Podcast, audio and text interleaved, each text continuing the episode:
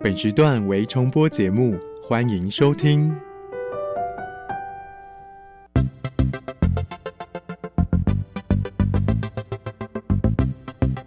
新科技大未来，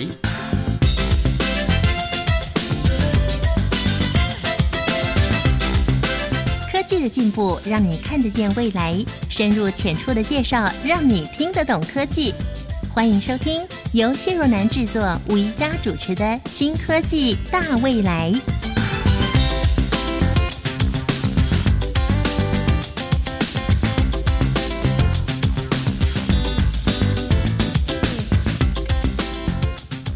欢迎听众朋友收听《新科技大未来》节目，一同来认识在我们台湾科技发展潜力大爆发。节目一开始呢，一下要介绍。欧洲的一个节目一开始呢，宜家要来介绍欧洲的一个青年，名叫阿吉拉尔。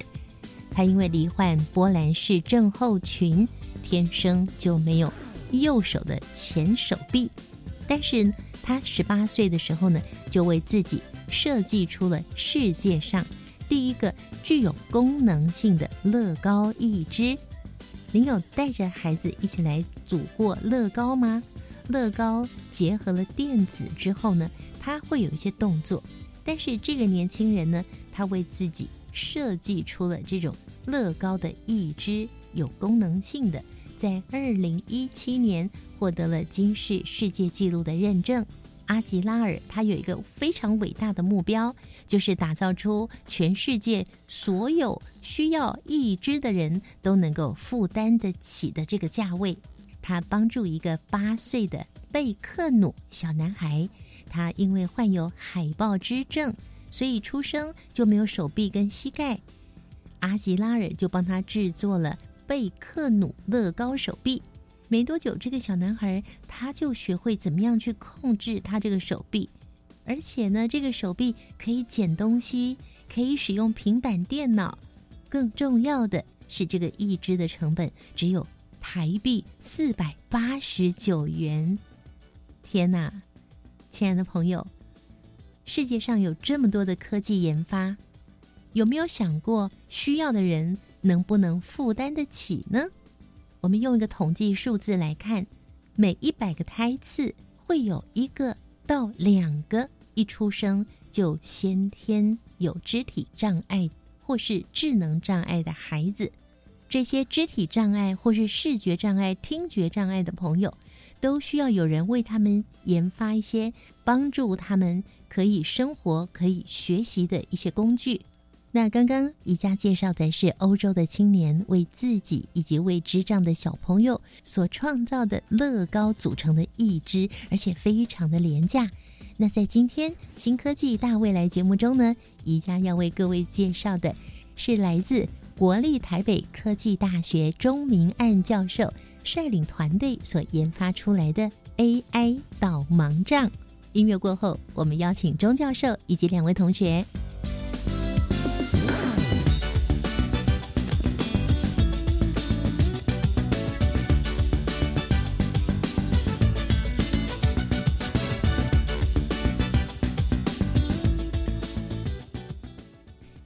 天节目里呢，宜家要为各位介绍的，像是为视障朋友多一双眼睛，让他们好像可以看得见的一项研发——智慧导盲杖 AI 视障辅助器。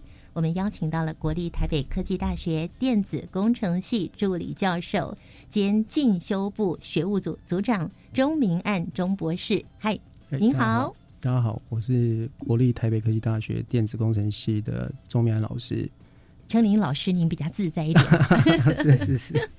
钟老师为我们带来两位年轻的学生，来介绍一下自己喽。大家好，我是台北科技大学的翟松云翟同学。好，另外一位同学呢？嗯，大家好，我是台北科技大学电子工程系的许同学。今天特别邀请三位是钟明案教授指导的学生来参加二零二一年的全国健康科技创新创意的竞赛，以 AI 视障辅助器荣获了智慧科技组的。第一名，掌声鼓励一下，并且呢，你们也以这样的一个殊荣参与教育部的智慧感测与应用国际技术人才的培育学院示范计划，未来将持续优化智慧导盲杖这项 AI 视障辅助器。首先，我们就请钟老师来给我们介绍您带领同学们来参与这次竞赛的整个过程，好吗？好的，今年的春假，我们的翟同学、许同学打电话给我，告诉我讲说，他们想要做一个设计，因为我在年假之前告诉他们说，我们有一些微算机的一些套件，我们可以去做一些应用。因为本身是在业界十五年的科技产业十五年的工程主管。最后的一份工作是在做自动驾驶，自动驾驶是很夯的，对不对？对。最近，然后那个时候就想说，哎，我是不是可以把这样子的一个技术带给学生，然后在大学部或者是研究生可以做做相关的一些研发的一个动作？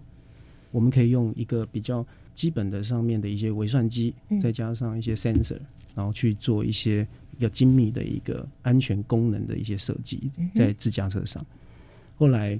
他们在廉价的时候打电话给我，就是说：“老师，我可以用这样子的方式去设计导盲功能的导盲杖。”嗯哼，自驾车到导盲杖跨的蛮远。我曾经修过中等特殊教育，也很清楚所有在这一个支付优异，或者是智能障碍，或者是身上的一些朋友他的一个需求。我在大学的时候有修过很多类似的这些课程，以一个工程的领域的我。然后修过了一个大脑科学，哦，大脑科学，神经心理学，还有耳鼻喉科的课程我也修过。学生让我重新回想到我之前去修的中等特殊教育的一些初衷跟想法，我觉得哇，可以，这可以这么做，因为我们人就是两个轮子的动物嘛，所以呢，一样我们就把我们当做是自动驾驶车啊，我们是两个轮子的自驾人，对，所以。我们就在想如何用身障人士他习得的这一些辅助器，嗯，再加上学生在电子工程系所学到的一些相关的一些呃 sensor 的技术、微算机的技术，然后还有就是本身主修是电波工程，嗯，就是我们所谓的民主修电波工程，电波工程。其实电波工程不见得是天线啊、无线通讯。它还有一些光波的传导，也算是这样子的一个设计。嗯哼，那我们就用这样子的一个模式来去确认眼睛上面失能的这一些人士，可以给他一个安全感。嗯，作为一个设计的一个基础。哇，就这个设计。荣获了第一名，哎，是是是，哇，真的很恭喜。那其实为什么会得第一名呢？一定是有原因的。我们今天就会把这整个的技术，还有它怎么样来帮助视障朋友，来介绍给我们全国所有的听众朋友。因为我刚刚有提到说，哎，目前呢，全球就有十亿个视障人士，在台湾呢，目前就有四万多重度的视障。是，如果是轻度的，或者是他只是眼睛不方便，算起来也将近一百万人呢。他人口数还还挺多的，是值得被关注的一群。就两位同学，我就觉得很好奇了哈。老师是修过特教的，那你们有接触过视障朋友吗？不然怎么会突然老师给你们自驾车的功课，你们就想到要去做这个导盲杖呢？那这部分的话就是。既然觉得说要设计东西嘛，不希望说做出来的东西只是其实做自己开心而已。当一个设计者，当然希望说自己的东西能够被看见，更好的就是希望自己设计的东西能够被人家拿来使用，在人家身上有得到帮助。我觉得这种回馈比你是把设计卖出去的回馈还要大，真正可以被用到，真正对他有帮助，能帮助到别人，这是另外一种。对设计者的一种喜悦，是不仅仅是用到，而且是给他相当大的帮助。哈，好，刚刚是嘉纯，那松宇你呢？是因为刚刚钟老师有讲到，就是其实我们这个构想是基于自驾车的基础去延伸而来的。那那时候我们在构思说怎么以自驾车的这样的技术去做延伸的时候，第一个呃想法就是想到，哎，自驾车它上面其实有很多的感测器。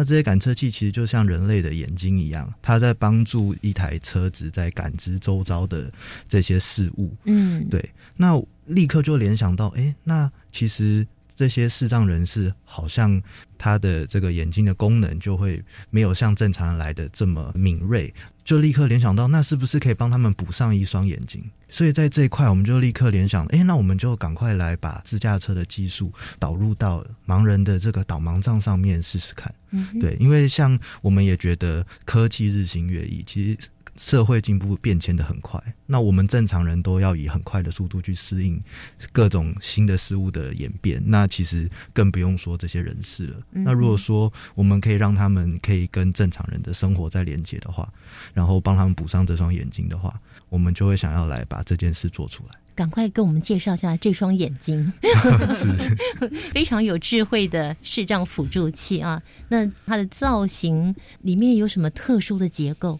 它的造型的话，我们是以盲人最常使用的白手杖的原型去做设计。嗯，那为什么会用手杖去做设计呢？因为今天要让一个人去适应一个新的东西、新的科技。那一定是从他身边最熟悉、最常使用的东西。那今天盲人最常使用的一定就是白手杖，这是使用最普遍的。所以我们就是以白手杖为原型下去做设计，让他借由使用手杖的习惯，去慢慢接受这些新科技的设计。嗯，这个白手杖，嗯，大概一百多公分，可以折成一短短的，就可以塞在包包里。所以你们的手杖也是可以折叠的。哎，对，我们的手杖的，我们是分杖杖头跟杖身两个部分。那杖身它本身是一个伸缩式的，长的时候它就是使用嘛。那它今天要收纳的时候，它会自动伸缩，把它收成一节。杖身跟杖头还可以再做拆装，携带或是收纳的时候更加方便。哦，所以它的整个造型就是视障朋友用的白手杖造型是差不多的。对，但是在这个头。就是手握的这个头的部分，就会有比较精密的一些设计在里头喽。是的，嗯，你们的伸缩是什么方法？我们的伸缩就有点像是电动伞那种。哦，对，我我正好想到，如果用自动伞来比喻的话，大家会更清楚。好，听众朋友一定很想知道，说哇，它造型跟原来的白手杖是差不多的，但是这整个的设计还有它的功能以及特色是什么呢？我们留到音乐过后介绍给大家喽。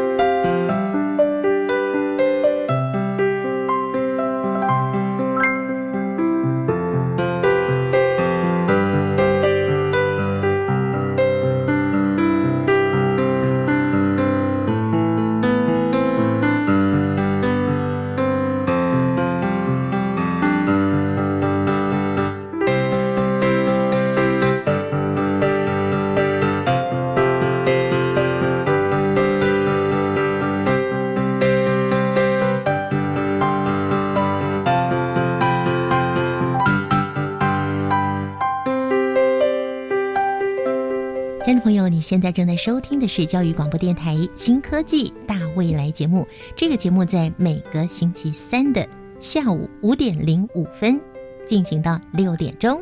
我们的制作人是谢若楠，我是主持人吴怡佳。今天非常荣幸的，我们邀请到了来自国立台北科技大学的老师跟同学。我们再次介绍专任助理教授钟明案钟老师，另外两位同学是。许家纯和翟松云，他们非常棒的，以智慧导盲杖 AI 视障辅助器，荣获了二零二一年全国健康科技创新创意竞赛，而且是第一名的佳绩哦。好，我们接下来呢，就要请两位同学来给我们介绍一下，哎，以这个手杖来作为基础进行设计，那。这整个的过程是不是也跟我们说一下呢？这个在设计的时候，当然就是一开始当然是希望说这个手杖是大家能用的习惯的，就是在视障人士他可以用的习惯，所以在设计它的时候，就是以白手杖为原型下去做设计，然后在握握的时候也都是一起去反思说，哎，今天握的时候好不好握？那它的大小适不适合用我们的人双手去使用？会不会不舒服？还是在使用上会不会不方便？所以在它这个手杖机构上的设计啊。就想了很多，也尝试去用三 D 列印去反复的打印出第一版、第二版、第三版，嗯，去做制作，然后最后才做出我们那个最终的原型，就是握起来是舒适的大小。对，那这过程中也是组员也都是很、很、很，就是很给力啊！大家都是很配合，说去在帮忙设计。像是我们的组员凯翔跟伯恩，在机构上面的话，也给了很多想法，让这个东西在使用上更符合人文。嗯，然后使用上更诶更好，然后再加上里面的机构呢，也给我很多想法，哎，怎么去摆放各种元件，让它的功能更完善。嗯，对，所以里面有很多的元件，就是它会让它发挥很多的功能。没错。那等一下再来介绍功能，因为我非常好奇。嗯，你们自己想象啊，这样子握起来很舒服，用三 D 列印试了很多版本，可是你们有没有让视障朋友真正的来拿拿拿这个手杖，感觉一下？嗯，目前是还没有去，真的是让视障人士去做使用，都是我们自己先把外形开发出来之后，把功能完善之后，嗯，然后我们先用自己去尝试，先让自己去蒙着眼睛去体会一下，当今天看不见的时候，哎，那个黑暗的世界有多么的。可怕，然后你有多么的不安静，在走路上的时候，你有多害怕地上有多少坑洞？那我们要先让用自己去体会，说今天这个手杖能带给我什么功效？那当然，今天如果这个已经到了一个比较后面的阶段的时候，我们会试着去找真正眼睛眼睛看不见的不方便的人去做试用。嗯，对对对。所以现在还是在你们自己来尝试的阶段，还没有到视障朋友来试用的阶段嘛？哈，是。导盲杖在握把手地方，它会有一些可以控制的。对，因为视障人士他本身看不见嘛，他今天不，他不太会去了解这个东西的外形是这样，他一定是用摸的。所以我们在设计上的时候，就尽量不要做了太多的操作方式。我们尽量就只留了一个很简单的，就是一个伸缩按钮。那会。设计在他手指头，就可能握的时候，他手指头就勾得到的地方。他今天一摸，他就是知道说这边有个按钮。嗯，那基本上整个外形上面是不会有太多新的操作。他的操作就是直接连上手机，哎，一接他就开始使用。对，这是为了方便他们做使用。那我怎么样连上手机呢？那连上手机的话，我们就是使用蓝牙。那它只要一开机，就有点像那个 AirPod。嗯，它只要一开机，哎，手机就会自动配对。哦，这样这样的方式去让它使用上更加流畅，然后更方便。是，所以当我这个伸缩按钮我一按，就等于说我要开始使用这个手杖了。对，那我就可以直接接上蓝牙。你的蓝牙开启动了吗？它就直接配对好。就我们有设设计一个 A P P 啦，那这个 A P P 里面我们就叫做控制中心。那这个 A P P 它就会去管理，我就可以去配对各式各样的手杖，嗯，然后在这个 A P P 上面，我就可以对它去做控制，像我可以去控制它的一些基本的使用参数，像是我的一些环境感知的功能的灵敏度啊，然后震动回馈的强度啊，都可以在这个 A P P 上做控制。嗯哼，导盲杖的本身就是如刚刚许同学所说的，它就是一个基本的伸缩按钮，所以导盲杖上面的伸缩按钮。还有这里面的一些内建的一些机关，它需要配合手机里面的 App，是也是你们设计的。是那刚刚也提到说，哎，为什么要帮这个视障朋友来设计嘛？那比方说，在整个的外观造型上，也因为着重在实用，所以也没有太特别的花俏的一些设计。没错，那就没有用到嘉纯你的艺术天分啦。这个很难说，应该是有，都是有。我刚刚刚刚学生少讲了一个很重要的地方，我们的导盲杖可以分成两段式，我们可以让那个许同学来跟我们来分享一下。好，呃，基本上今天艺术天分不一定是要去使用在花俏上面。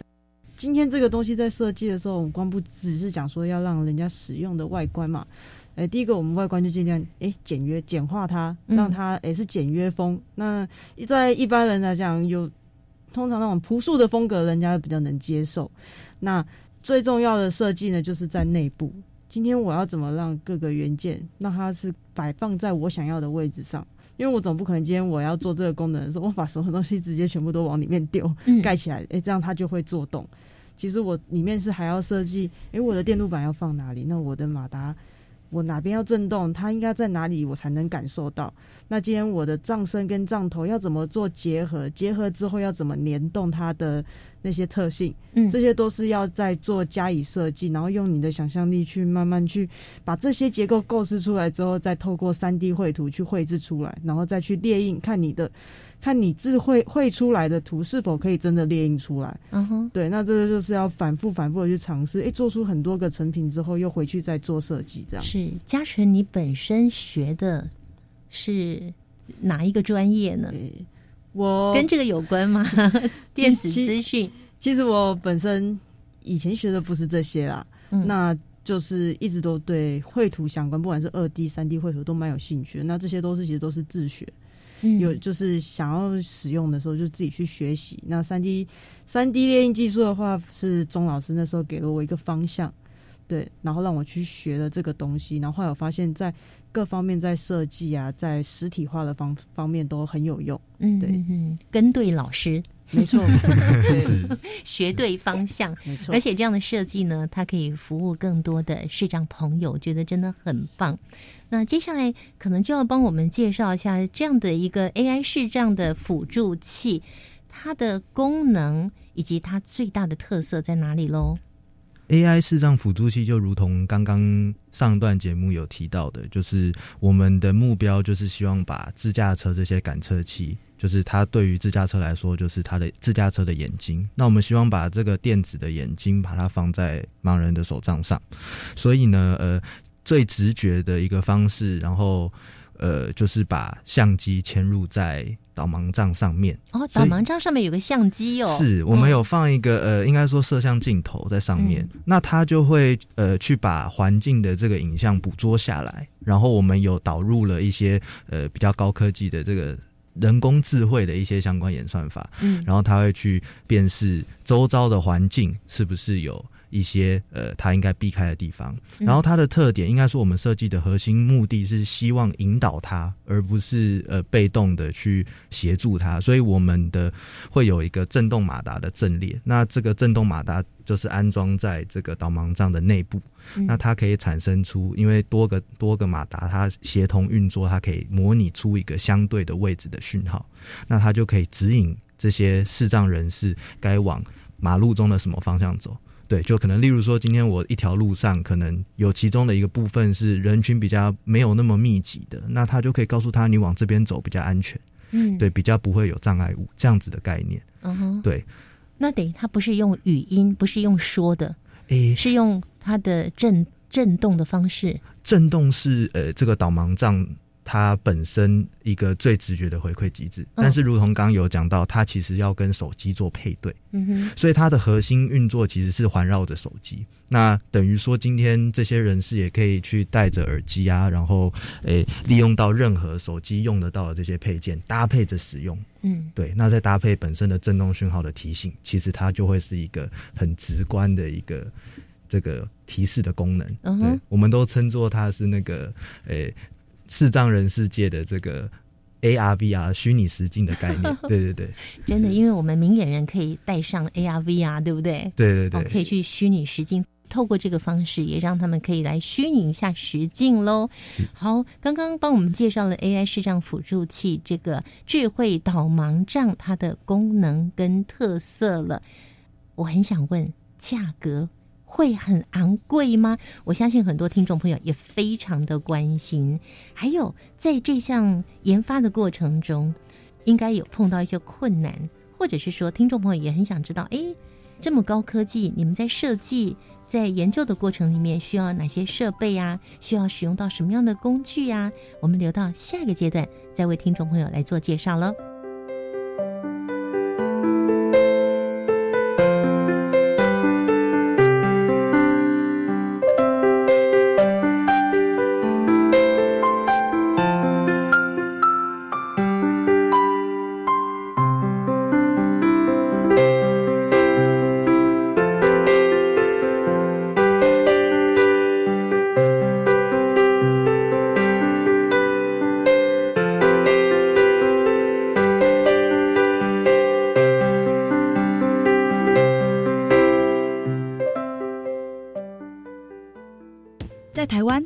青草茶。在东南亚，我们喝雷公根啊？什么叫雷公根？雷公长根吗？想知道更多雷公根的秘密吗？邀请您跟着玉水还有雅玉一起加入幸福北台湾的直播。在哪里直播呢？在教育电台生动全世界粉丝团。直播的主题是东南亚清热消暑圣品雷公根，就在今年六月三十号礼拜四下午两点，记得记得准时收看。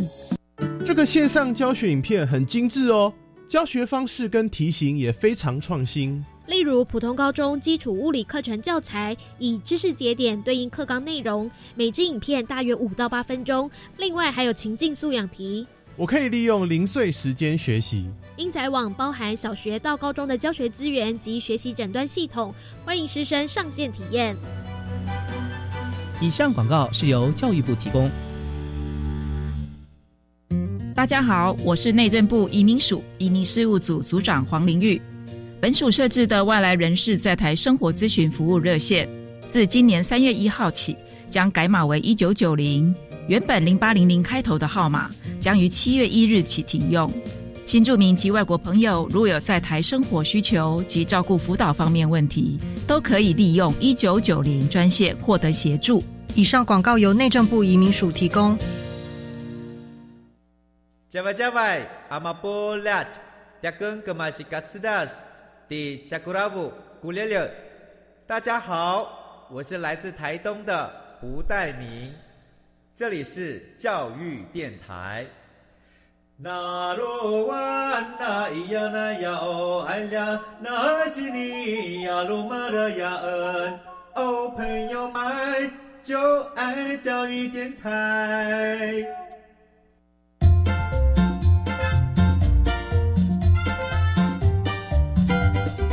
新科技大未来，每个星期三上午十一点零五分，与你在教育电台的频道上认识新科技，迎接大未来。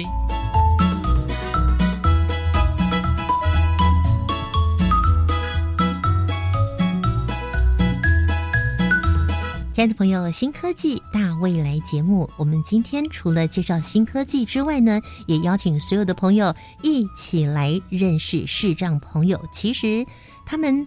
因为眼睛看不见，所以在生活上或是工作上、学习上的确是有一些不方便。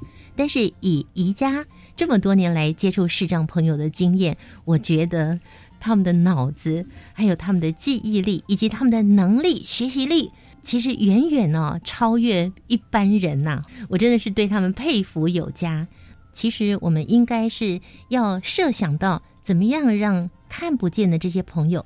在生活上是安全的，是方便的。那今天呢，我们要带给大家的，这是国立台北科技大学电子系周明安老师，他指导学生参加二零二一年全国健康科技创新创意竞赛，又创新又创意哦。那以 AI 视障辅助器来荣获了智慧科技组的第一名。那第一名很重要。但是它帮助这么多的视障朋友是更重要的。那我们接下来呢，就要请钟明爱老师来跟我们分享一下。其实除了您带领这样的研发之外，您还常常带着学生在教学创新跟实作这个部分有很多不同的研究。是，嗯，有哪些研究？应该很多了，就蛮多的。重点是来跟我们介绍一下。简简单讲一下，我带了很多大学生去参加各项比赛，像 AI 的一些这样医疗，嗯，在视觉上面跟跌倒相关机制的一些应用的比赛，还有就是无人机。我们最近不是 COVID nineteen，我们用无人机去追那一个呃温度有异常的人，然后抓到他，然后就马上通知我们的这一个警察局。或者是各个卫生单位嘛，这个我们还拿到全国的电子竞赛的企业特别奖。哇！那还有一个值得一提，就是我们也去做了一些跟这个生医有关的一些血氧浓度的一些运用。另外一组在做，然后我们指导他做这样方面的应用，他也拿到全国电子竞赛的亚军。嗯嗯。除此之外，我们也参加过非常多的跟五 G AI 人工智慧。有关的一些，甚至是医疗、电波、医疗应用，嗯，我们都有去参加类似的比赛。其实我们是国立台北科技大学的电子工程系的新颖无线通讯与电池应用实验室啊，嗯，我们是新颖的应用 哦，再加上一些电池应用，做一些更未来的很热门的五 G 的应用，嗯，然后再来就是未来的在六 G 的应用，我们也在如火如荼的在做设计，所以我的实验室除了在做系统上面的应用之外，晶片上的设计，嗯。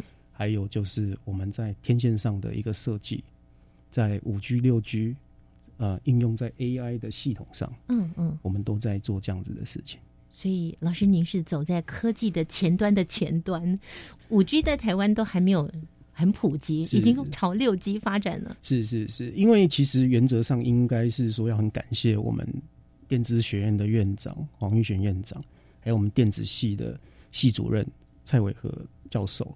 我在进来这一个学校一年两个月而已，对我很菜，但是我是菜。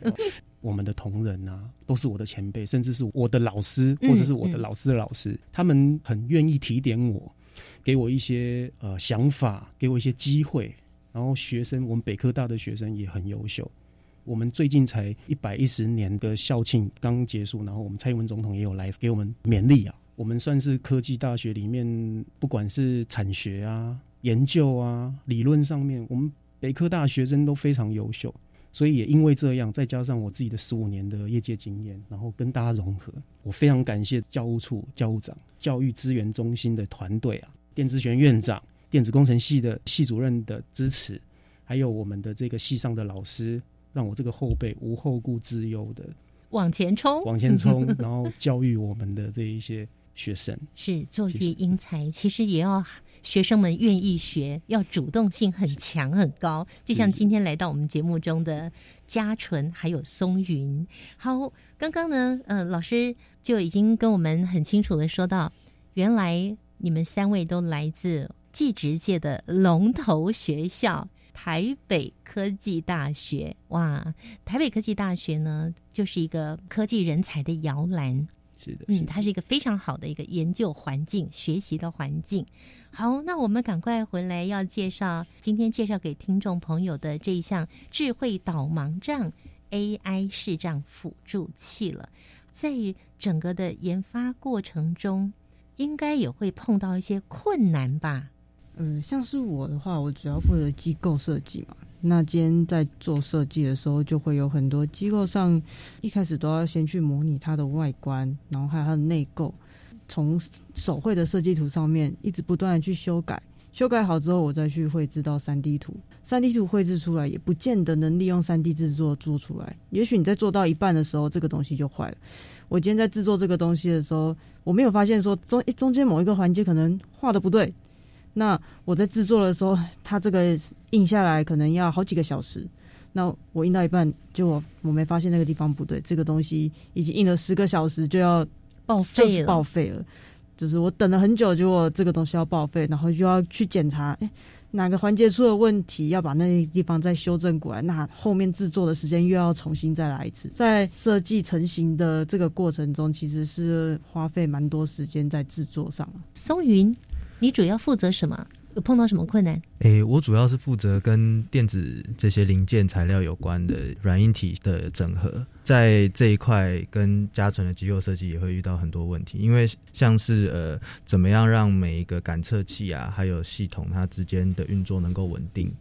有很多的参数因素都要考虑，像续航力啊，然后像是它的效能，我们都要去做做做评估。而且要不要装电池啊？对不对？对对，而且还有就是最基本的，这硬体机构跟我们的。系统要怎么去搭配？因为像这些感测器啊，像我们软体或硬体会有我们需要的一些照射角度，那怎么跟机构去做搭配？所以这个也会是我们之间很多要一直去讨论的一些问题。而且你们说要搭配手机的 App，对不对？对。那它跟什么呃 iPhone 系统啊，什么系统啊，有没有什么不同的使用法？应该讲说，我们现在的设定情境是先以 iPhone 的 APP 去做开发，但是我们的沟通机制都是以世界通用的最标准这个蓝牙四点零的这样的一个沟通的协定。所以其实说，它今天要导入任何的一些手机平台、电子平台，它都是非常容易的，因为我们是照着世界的这个。国际公认的协定再去做处理的，哦，对，所以它要导入到任何的电子设备都不会有任何的困难。哦，所以市场朋友他本来就有的不同品牌的手机也是 OK 的，是是，嗯，好，那听起来这么好用，它的价格也不能太昂贵，不然的话大家买不起，对不对？没错。呃，我们一开始在做市场调查的时候，我们有去调查像是传统性的白手杖。价格大概落在两千三百块左右，我们就有想过说，今天我不可能把这个东西设计的很厉害，但是它贵到人家买不起。对啊，这样那它就失去它使用的意义了。因为毕竟视障人士生活上都还是有些诸多不易嘛。那我们要考量到他们自己的经济状况，所以我们在制作的时候，挑选原件跟设计上的时候，就有先讨论，我们不可以让这个东西太贵。嗯，所以我们。设计完原件下来耗资的成本之后，如果我们要卖的话，那这支的价钱可能落在四千四百块，而且这是单支的价钱。如果今天是在大量生产的时候，它可能还会再更便宜，应该还算是在可以接受的范围内。电子产品很怕摔，那如果这个白手杖，哎，咚掉到地上了，或者是撞到什么了，会不会就坏了？然后这整个的维修或是怎么样，还是它就报废了呢？简单来讲，就是我们在初步设计的时候啊，因为我们会把一些设计的想法，甚至是环境测试，这个是在学校最薄弱的。那因为我在业界做研发做了十五年，那从手机二 G 做到五 G，从第一代的 Apple 平板到现在的这些平板的设计。还有 IOT 的一些设计，其实我们在业界最 care 的就是环境的落衰跟使用者的耐受度。所以在这个部分，我们在我们的产品里面，我我自己会说产品啊，因为对在学校来讲就是一种专题，一种研究。那我们有把这样子的一个呃能量给加入进去。嗯，所以呢，在机构上的设计，我们可以去用。什么样的一个补强性去让弱衰保护里面电子设备使用者在弱衰的一个高度跟重量的关系，去如何去做这样子的一个强化跟探讨？防摔防撞，这有考虑进去了。有的。好，那我想除了我们刚刚介绍的这个 AI 视障辅助器，带着视障朋友帮他导路之外，那是不是还有其他？可以应用的功能呢？这个视障辅助器它是以手机连接的。那其实既然它都跟手机连接了，现在手机平台非常丰富，不管是 Android 还是 iOS 还是其他的系统，他们都有非常大量的一些 APP 的应用。对，那我们也想说，既然它都跟手机做沟通了，以手机为中心，手机的优势我们要把它加入进来。嗯，所以像呃，我们有提供了一个基本的一个机制，让导航啊这种 A P P 可以跟这个导盲杖做结合。它可以透过导盲杖上面的这个震动的震马达阵列，它可以直接提示。的方向告诉这些人怎么走，然后再搭配他的耳机，这样子他就会有一个很明确的引导的机制。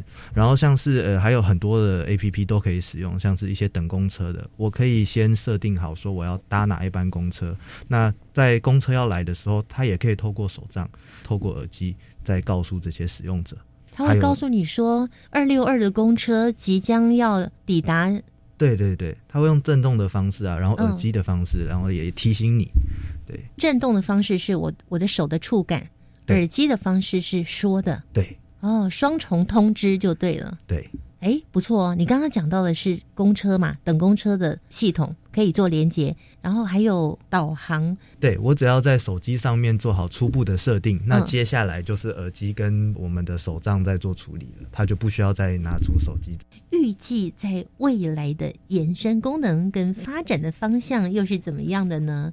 嗯，AI 视障的这个辅助器啊，哦，不只是说让盲人可以有很方便，其实我们老年化的这一个族群越来越多了。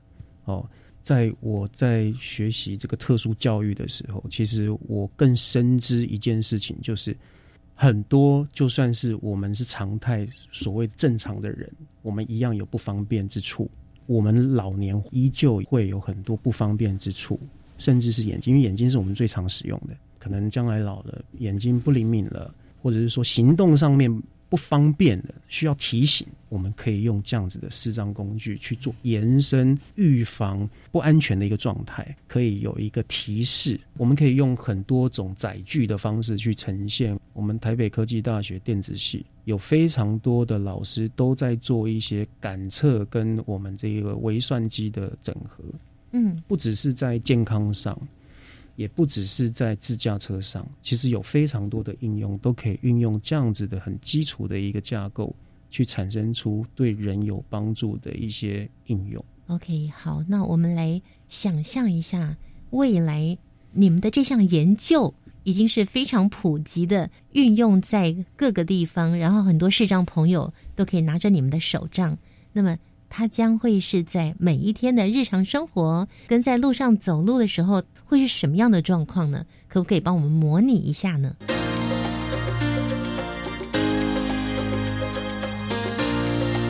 科技好生活。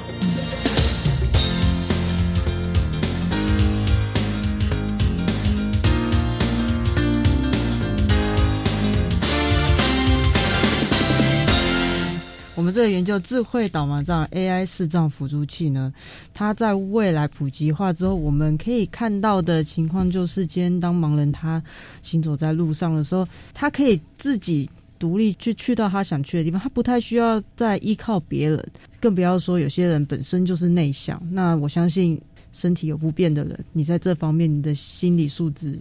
一定是很强大的。希望说，今天我做任何事情的时候，我能够独立完成，不依靠别人。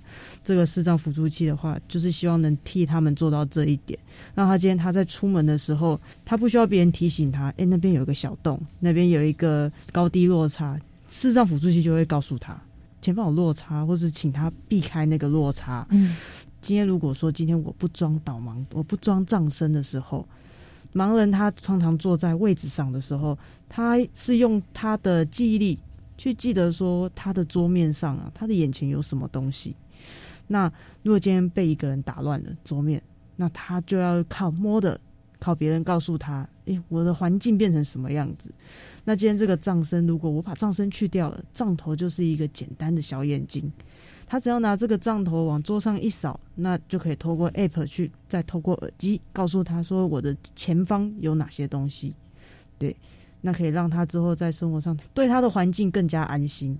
好，那再来特别就是视障朋友啊，他一个人在出外搭乘大众交通工具的时候，例如像公车、捷运，那他其实因为他看不到公车来了，那他都需要靠旁人诶去询问一下。哎，请问那个几号公车来的时候可以告诉我吗？那如果今天这个视障人士他比较害羞，他连问他都不敢问，那是手账的话呢，他就会做到一个提醒的作用。他可以透过 App 去联动公车的 APP，他可能他想要搭乘呃六二六号的公车，在六二六号公车进站的时候，手账会透过震动及语音的方式告诉他说：“哎，公车来了。”那他就可以知道，然后起身上公车。真的好棒哦！谢谢你们做这样的研究。其实很多视障朋友真的就是在整个的学习环境、跟工作环境上、生活环境上，受到了很多外界的一些障碍。好，那如果说可以有这样的多一双眼睛帮他看这个周遭的话，的确会给他很大的帮忙。非常期待你们还可以有更多的研发来帮助视障朋友或是其他障别的朋友。非常谢谢三位，谢谢，谢谢。好，那节目继续呢，我们还会再邀请方如为我们专访。我们刚刚介绍了很多台北国立科技大学电子系钟明案教授，来针对这次的这个研发呢，他在观点上的突破，技术上的突破。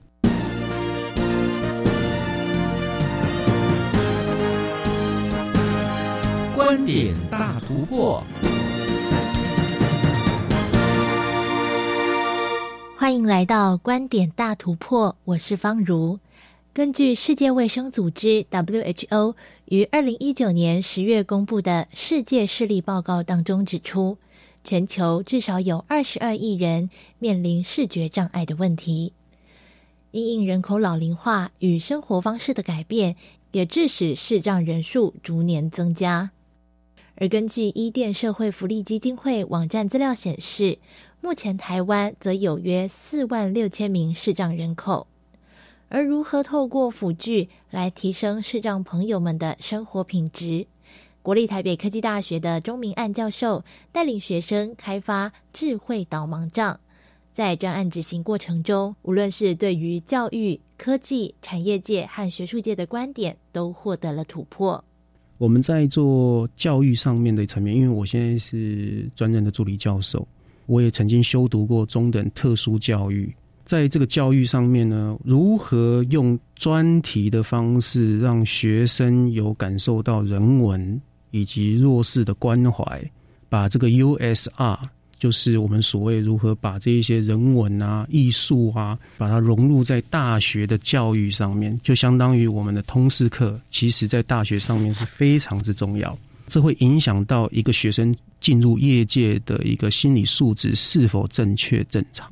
这其实，在业界来讲，就是一个商业模式的故事。你要如何去产生出来这个需求？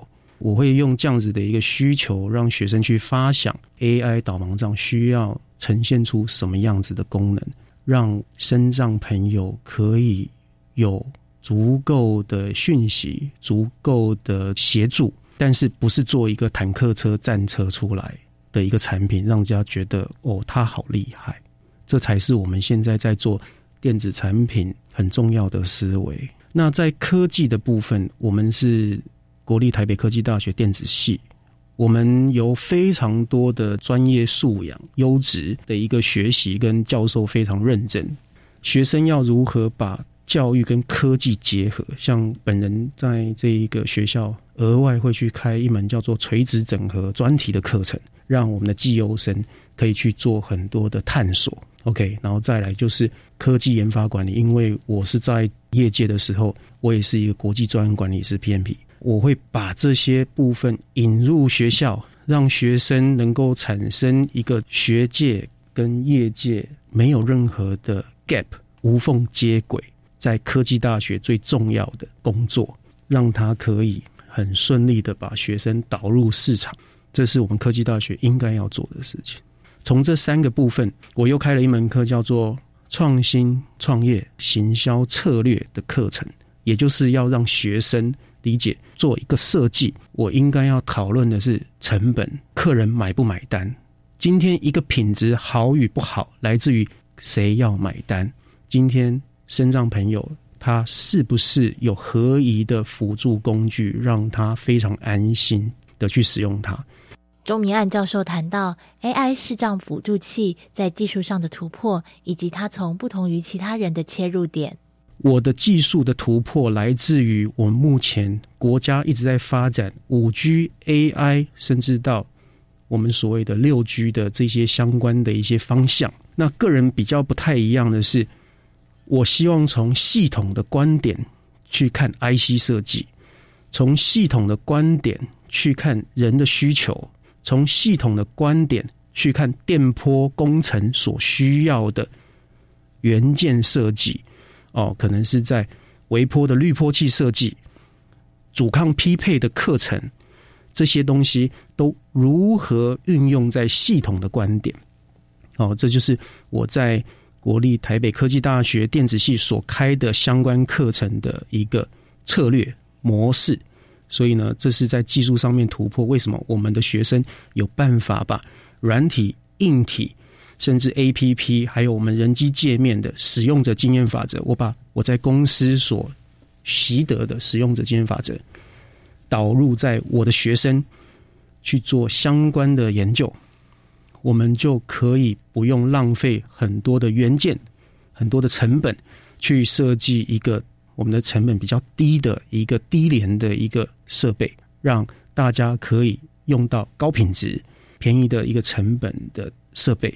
进而呢，我们把这一个 AI 视障辅助器融入在智慧城市，我们可以利用现有的 APP，在这个城市，譬如像台北市有非常多的公车的 APP、叫外卖的 APP，我们可以利用语音的方式，跟你的手账、跟你的手机，甚至其他的周边设备，产生出更高的商业价值。大概是这样子的一个技术突破跟教育的一个观点。除了钻研技术、累积实作能量，其实在生活中发现需求。设身处地的着想，更是产品是否实用的重要关键。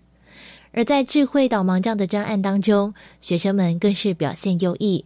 最后，在二零二一全国健康科技创新创意竞赛，以 AI 视障辅助器荣获智慧科技组第一名。但钟教授表示，未来应该还有更多可以改善或是应用的功能。